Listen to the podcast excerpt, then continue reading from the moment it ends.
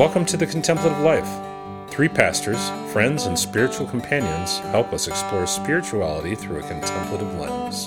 I'm Christina Roberts. I'm Chris Roberts. I'm Christina Kaiser. We're glad you joined us. Hello, it's great to be with you. Today, we are taking some time to talk about the spring equinox and how that can relate to our spirituality. So, spring in general is known to be a time when things come alive. In fact, we look forward to it, right? The new buds that emerge. We learn that, oh, these animals, they come out of hibernation, things come alive. And as it turns out, all of that offers us a chance to reflect on this spring equinox and how the spring can relate to our spirituality. So, to expand on that a bit, the spring equinox is also known as the vernal equinox, where that word vernal means new or fresh. And then the Latin roots of equinox actually refer to this near equal length of the day and the night that occurs on that particular day. It's all about the axis of the earth being perfectly balanced. Many, therefore, then use this spring equinox as a time to contemplate balance in their lives, same as the earth is in balance at that moment. This thoughtfulness between the light and the dark, equanimity, equality. But the spring equinox also offers us a chance to contemplate our notions of discomfort. Where do we feel that? Because there's this shift from what we sometimes call wintering, this quiet, introspective nature in life, and it gives way to this more outward focused, kind of energy ridden way of life again. And so these shifts and changes in life tend to remind us we don't always like change in our lives.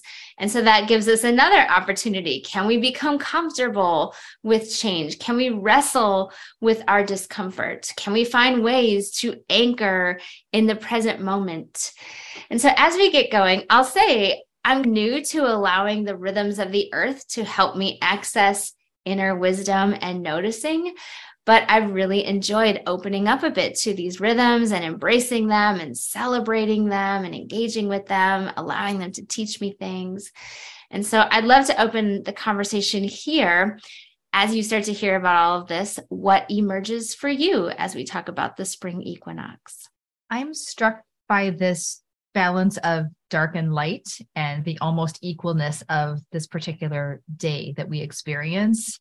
And I think that is so reflective of life that we live in such a both and space, the now and the not yet, depending on what tradition you come from, where at any given moment there are numerous things that feel like light to us that are the consolations the good things the comfort the joy. And at the same time there are the dark moments and the discomfort and the struggle etc and that somehow it all is supposed to be together and work together and it matters. And i think too talking about this day being a transition from the wintering into the beauty of spring and the liminal space often isn't neat, if I'll say that. And I think maybe just living in Wisconsin too, it's quote spring sometimes, but really it's not spring. And we've done Easter egg hunts when there's been snow on the ground. And then other years, Easter egg hunts where it's this lovely spring day, right? Spring like day. And so I think sometimes even the liminal space that one experiences in a given year or even seasonally speaking. I think sometimes in our lives we go through wintering seasons that maybe not matching the calendar year of winter, but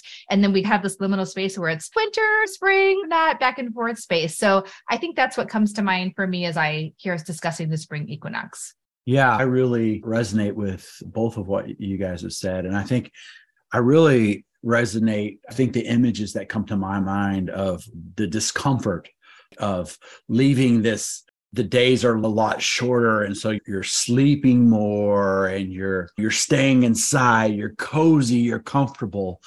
And the image of a bear trying to come out of that season of just bliss right? Get to sleep as much as you want don't have to plan anything don't have to go out for food. And um, I think in our lives as human beings, sometimes that spring that where things are starting to bud, right? In fact, I had a spiritual director that one of the, he would start our sessions sometimes by saying, What's a bud? What's a blossom? And what's a thorn in your life?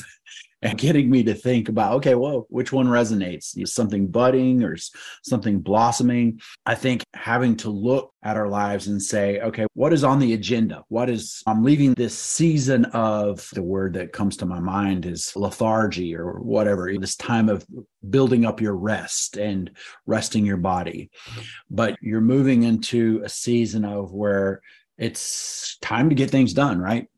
It's time to think about planting seed and it's time to start preparing for the days getting longer, being able to do more outside, being more productive. And uh, so I think for me, I really resonate with that. Sometimes that struggle of discomfort of leaving one season behind and going into a new season. And uh, there's a really good quote that I really appreciate because it, it helps me think about this in a helpful way. The quote is And then the day came when the risk to remain tight in a bud was more painful than the risk it took to blossom. And so I think sometimes we don't want to put ourselves out there. We don't want to plan. We don't want to, to start new things. It's too painful to risk doing that. It's a lot easier to just stay in that bud and just remain tight.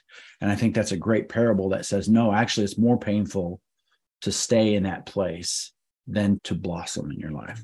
These are all great points. And even as we harken back to wintering for just a second, like I said, I'm kind of new to letting the season help me in my own formation and experiences. But I really wanted to winter this year. I wanted to have that experience of stillness and quiet and going inward and enjoying the coziness and the light and the it was like society was not allowing it. The the schools kept piling on and there were all these events and I really became irritated like no this isn't supposed to happen so we as a society are probably not that good at this. Like we really paid more attention to this kind of stuff when more of us were planting seeds. And in fact, Dominic and I are actually actively talking about planting seeds. So that probably helps that we are connecting a little bit with those rhythms. But that notion of balance, it's been a huge thing in our family conversations because there is a little bit of what's the difference between thriving and just existing. So we have a daughter who can do a lot of stuff, but is all of it worth it to feel busy or stressed? Or maybe this thing could take a little bit of a backseat. So we've had a lot of conversations lately about how much of this and how much of that. And honestly, she's the driver of it. I would have been like, but you got a good grade and you did so beautifully on that but she feels the internal struggle and is saying, I need to pull back. I don't want this much. And in fact, there's something about when you work on balance, and I do this sometimes at 5:45 in the morning. The core is the secret to balance. If I have my core actively engaged, I can balance on one leg. it's not just about the muscle of that one leg. And it's a little bit true in everything what is the core becomes the new question. But what is the core that helps me to find this balance, this equanimity? And how does that inform all these many parts? Because, right, that bud otherwise isn't going to want to come. It's not going to want to bloom when our kids were little, we were really into the Tinkerbell movies. There is maybe four or five Tinkerbell movies. And one of them in particular really highlighted the different seasons. And there was a fairy for the different seasons and then sort of a, I don't know, a godmother or something. And I remember in the story, winter was in love with spring. And so there was like this one moment, and it must have been the equinox. I didn't say that word in the cartoon, but where winter and spring could kiss because it was the transitional moment from one season to the next. And so that's coming to mind. But with that too, I just, I loved, like, I know that my kids loved watching this, but secretly I loved the Tinkerbell movies as well because it was just such a delightful portrayal of what we're describing here that each of the seasons had these beautiful fairies that would bring about this magic, right? And these magical things within the season. And so I think again helping children to recognize each season has these wonderful beauties to learn. And to your point christina i think as a society we tend to rush past the wintering or we don't want that but oh there's such beauty there. And it's interesting to me chris that you took the conversation back to wintering as opposed to yeah i can't wait for spring and the buds and the new life. And i think that tends to be where we go in these conversations like longing for that. But again that balance that you're naming that both and in fact all four of the seasons are, are lovely and beautiful and matter and harkens me back to these fond memories of tinkerbell. And i have those memories as well. I think i totally resonate with what both of you are saying and particularly our culture and our society. This is the opposite of how they want to behave or, or the way that they want to be or show up in the world some of the things that are pushed. And i think being gentle with ourselves as we try to see what wisdom the seasons can teach us. I think it's w- wonderful you sharing your experience, Christina, trying to do this, but not finding the rhythm. But what can we take next year into learning a consistent rhythm? And really, essentially, what we're talking about is blocking out the rest of the block blocking out society and the push notifications that are coming our way and just learning to exist that the way that we want to exist in the world and let them go about it their own way. But it, it takes a while to get into that rhythm. Maybe even a, it may take some people three or four seasons to to get into that yeah, because it turns out there are even celebrations. I was in a prayer group not too long ago and we celebrated oh shoot, I'm going to forget the name of it now. But it's the middle space between winter solstice and spring. Again, back in the day, it was all about survival. Would we have enough food to get through the winter? Would the next crop provide enough food? We have these same questions, but not always about food anymore. Do we have enough energy to get to the next place is a real question. And I had to ask myself that even now we plant a garden and there's plenty of questions like, do we have enough resources in ourselves to water that, weed that, take care of that? Or will we get overrun with all of our ambitions and excitements? And this becomes true in almost every arena of our life. Yeah, it is helpful to allow that little pause. And that's the thing, because that's what that day is for to say, what does balance look like in my life? What does equanimity look like in my life? And what is new and fresh? I love that your director was asking, what's the bud? What's the bloom? What's the thorn? That's a really good one. I appreciate too you naming Christina that historically it, it, was the survival of the crops literally in the land and the relationship to that and that we are not as close to that anymore. But I think you're right. It has to do with energy and resource and time and that pause in our society where I think probably there was a little bit more abundance in some of our ancestors along those fronts and where we maybe have abundance of food accessible to us. And that's i think the things that we have to question. And so i think it is interesting. And I was recently watching something talking about the Hebrews, how in the ancient Hebrew culture they had seven. So there was like the Sabbath day, the Sabbath year, but then also there were seven sort of Sabbath festivals throughout the year. And it's interesting to me, you naming it's not just the winter solstice and the summer and the equinox, but there's this like mid pause. And I think even in these ancient cultures, they had these rhythms where throughout the year they were pausing to celebrate, whether it was the harvest or the planting or the pausing. And I think oftentimes that's lost in our culture as well. So really appreciate the historical ties and how that draws into our modern times as well. Yeah. And I really appreciate the word rhythm, right? I think these ancient rhythms of paying attention to the seasons, paying attention to agriculture and what it offers our communities. It's a beautiful thing to to engage in as somebody who is five or six generations removed from that way of life. But what is the beauty in that some of these archaic practices? What do they have to teach us? And I think they're a lot smarter than what we would give them credit for.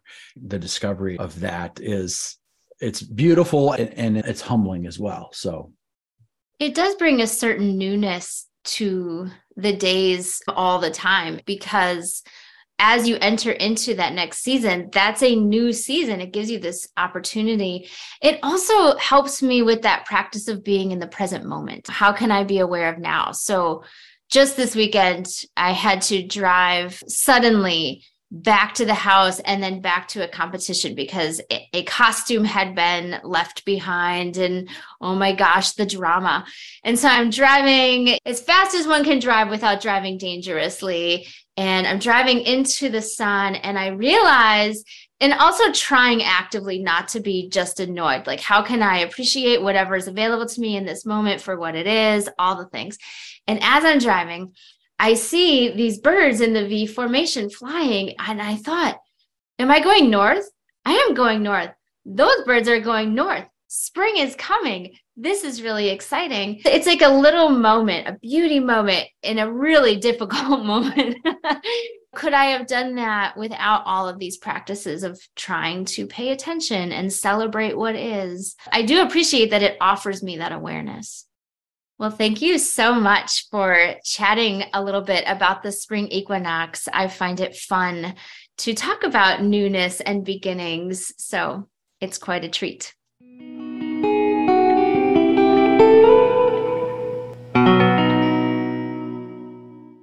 And now is the time in our podcast where we take a moment to talk about what we are into. What are we into today? I am into prosciutto. And the backstory of this so for years now, Chris and I have opted to have dates during the day when our kids are at school rather than trying to have like date night and get a babysitter. It just hasn't worked for us. And so we've alternated between having a breakfast date or a lunch date. And I think in recent months we've realized, you know what, breakfast is underwhelming out, and so we would rather just get some stuff and make breakfast in. And so we were the other day going to the store, and uh, we're like, you know what, we haven't had prosciutto in forever, and so we got some prosciutto to make these like fancy egg prosciutto things, and oh, I was loving it. And I'm like, why do we not eat more prosciutto? This is amazing. So I am very much into prosciutto. Yes, very yummy. Along the food and water theme, I am into Waterloo uh, sparkling water, and they have this new flavor that is blackberry lemonade, and it is so good. So I could probably drink about five or six of them a day, but I'm limiting myself to one, maybe on a very special day, two. But blackberry lemonade is the thing that I'm into right now. So lovely. I don't know. I feel like many moons ago, I said that I was into a pink pen, that it was bringing me joy. Update the pink pen died today, but I had planned ahead for this moment and now have a new gel pink pen to continue bringing joy and happiness into my life. So, just today, friends, just today. Thank you, everyone, for being with us today. We'll look forward to being with you again soon. If you enjoy listening to the podcast, we invite you to stay connected by signing up for our Foundry Spiritual Center newsletter, where you can learn about even more programs and offerings. You'll find a link to subscribe in the show notes, or visit us anytime at foundrysc.com. Thanks again for being with us. We hope you have a great week.